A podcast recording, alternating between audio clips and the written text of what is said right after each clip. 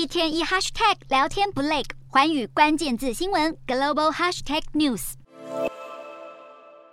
多管火箭系统炮弹齐发，射向天际。南韩与美国近期频频展开联合军演，五日又在江原道进行联合射击训练。南韩军队先前就透露将发射二十四枚火箭，不料这个举动却引来北韩不满，连续在五日、六日两天朝南北韩的海上缓冲区发射了总计约两百三十枚炮弹。朝鲜半岛紧张局势升温，消息人士透露，南韩计划在下个月公开国防白皮书，将北韩定义为主要敌人。南韩在一九九五年首度将北韩定义为主要敌人。接下来的二十多年，随着两韩关系改善或恶化，北韩的定位也不时进行调整。终于到了今年，再度被南韩国防部视为主要敌人。而两国对立不只局限在军事冲突的可能，还包括文化输出的严格抵制。日前，北韩就传出有高中生因为偷看南韩电影而遭到公开处决。面对北韩的核威胁挑衅，美韩两国继续扩大军事合作。除了联合的涉及军演，南韩外交部也宣布，六日起将在首尔与美国国防部联合举行代号“东虎三”的反核演习，确保未来若遭遇核武攻击，能够有效的启动紧急应对措施。这项演习为期两天，预计会有一百五十人参加。